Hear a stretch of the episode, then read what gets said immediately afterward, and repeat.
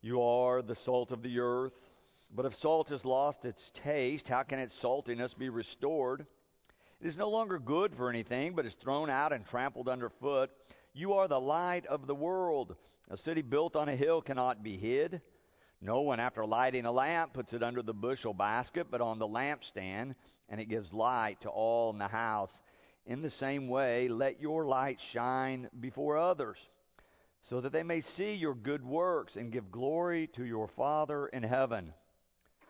Do not think that I have come to abolish the law or the prophets. I have come not to abolish, but to fulfill. For truly I tell you, until heaven and earth pass away, not one letter, not one stroke of a letter will pass from the law until all is accomplished.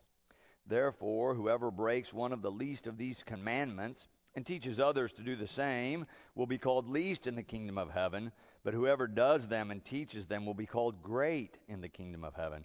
For I tell you, Unless your righteousness exceeds that of the scribes and the Pharisees, you will never enter the kingdom of heaven. This is the word of God for the people of God. Thanks be to God.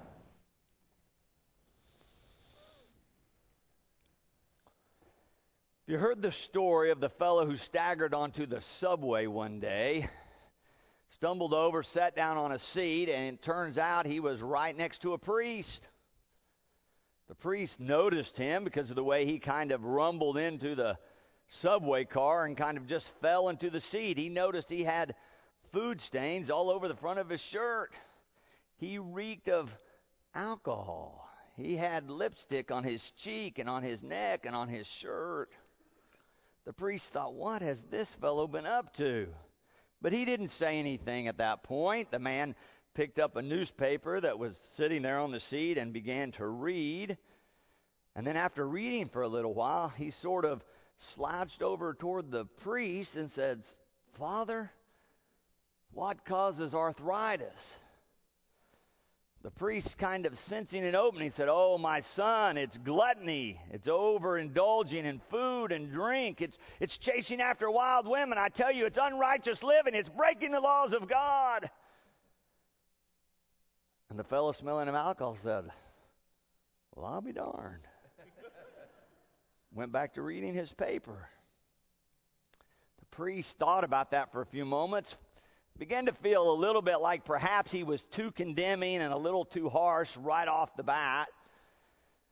So he leaned over to the fellow and said, Oh, my son, I am so sorry. How long have you been suffering from arthritis? And the man said, Me? I don't have arthritis. I was just reading here in the paper that our bishop does.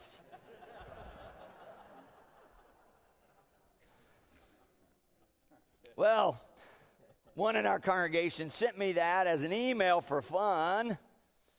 But while I was laughing, and re- after I read it this week, I began to think that perhaps it really is a good illustration for those of us in the church, and it really does illustrate the divide that grows up sometimes between the religious establishment and those who are outside.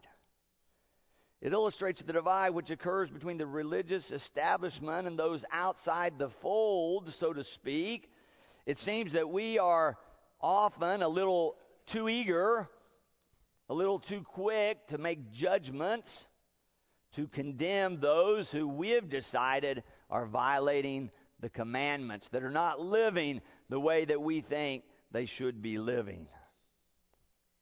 And Jesus makes some very strong statements in this passage we read today about following the law.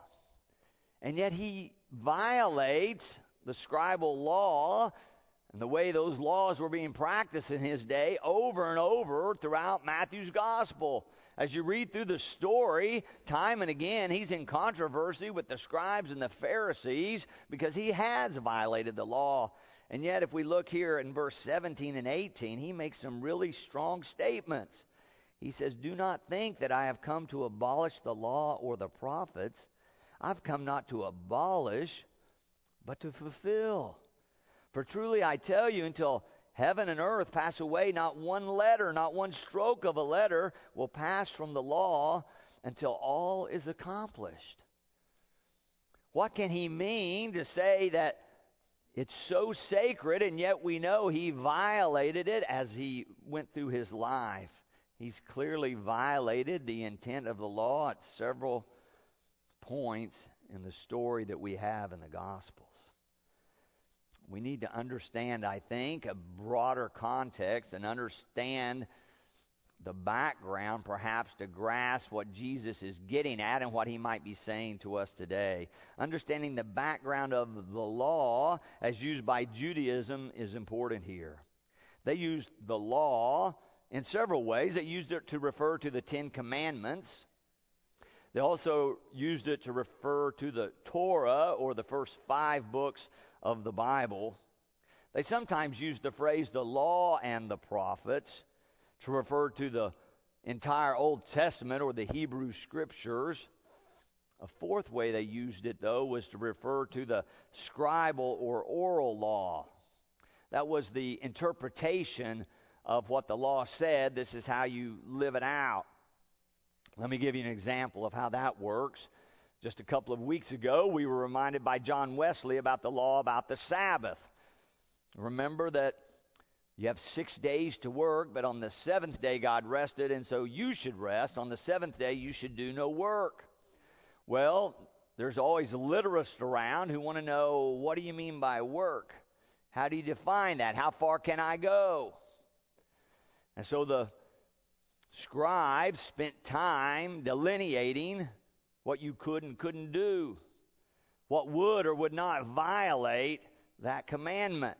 There grew up volumes and volumes of interpretations around the scribal law interpreting what the commandments meant. The scribes were the ones charged with defining all these rules, and the Pharisees were the ones committed who committed themselves to living by the strictest interpretation of the law.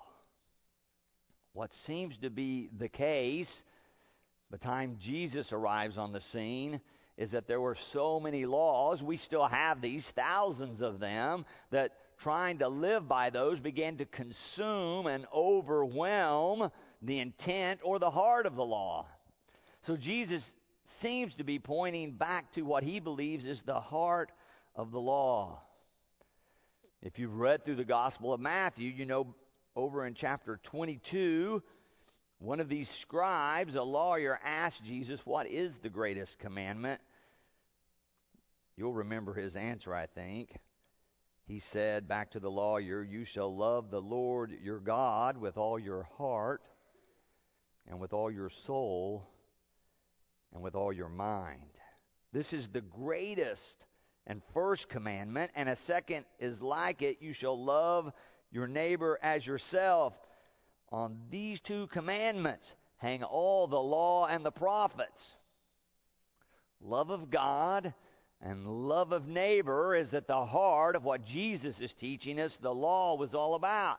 He's pointing us to what God is all about in terms of our lives and what God is doing in the world.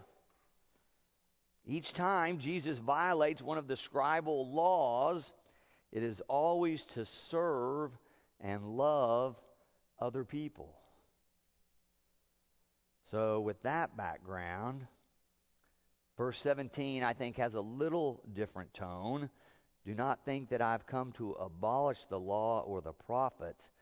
I have come not to abolish, but to fulfill. He's pointing anyone who will listen back to the heart of the law. This idea of covenant that we talked about last week. This idea of lo- God loving us and us loving God and loving one another because of that. It has to do with those relationships. It, it, verse 20, I think, makes more sense as well, where he says, For I tell you, unless your righteousness exceeds that of the scribes and Pharisees, you will never enter the kingdom of heaven. Now, if he's talking about righteousness in terms of those thousands of details, that's probably not going to work. But if he's talking about loving God and loving neighbor, then that righteousness, that right standing takes on a whole different kind of meaning. I think with that background, we realize he does not mean righteousness in terms of following the scribal laws more strictly, but by loving more fully. I think he's saying that life in the kingdom is a life of love, that abundant life and eternal life spring forth from when we love God and love one another. That our call and our task is to express that more fully as we go through our daily lives. That it's more than just showing up for church on Sunday or reading your Bible every day, but does that make any difference in terms of how you treat other people? I think he's pointing to this kind of understanding of the law and the intent of it centered around love of God and love of neighbor. As followers of Jesus, we are called to bring the flavor and the light to our living in this world so that others may come to know the Father. Ran across, I think, a really good example of this recently.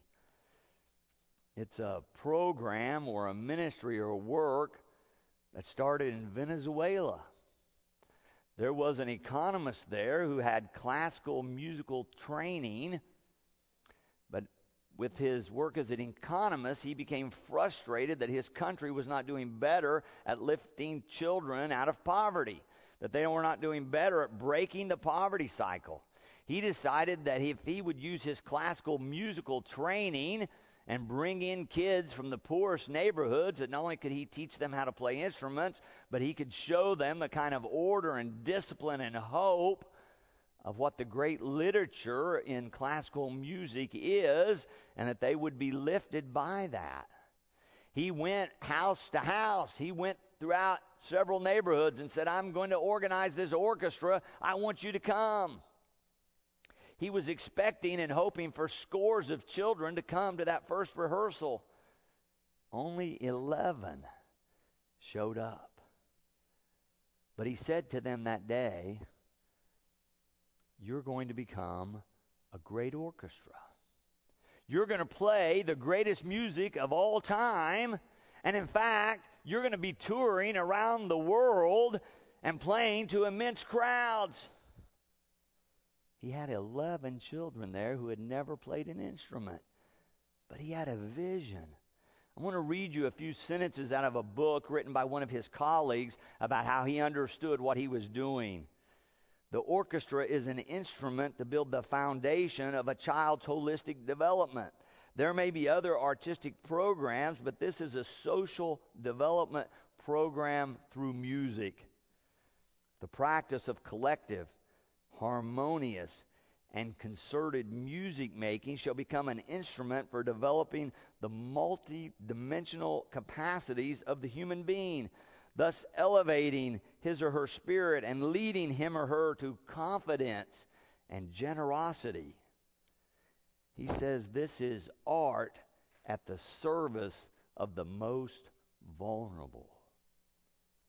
Only art and religion can give proper answers to the greatest needs of our time. And then he quotes Mother Teresa in terms of how he understands what he's doing. Prayer in action is faith. Faith in action is love. And love in action is service. I think he understands what Jesus is talking about. Well, he started that work in 1975, so now almost 40 years later, from those first 11, there are literally hundreds of thousands of children and young people involved in orchestras across Venezuela. It's known as El Sistema. That's the system in Spanish. It's now spread beyond Venezuela, across South America, into North America. Our Oklahoma United Methodist Foundation, one of our churches in Oklahoma City, has undertaken to do this work in Oklahoma City.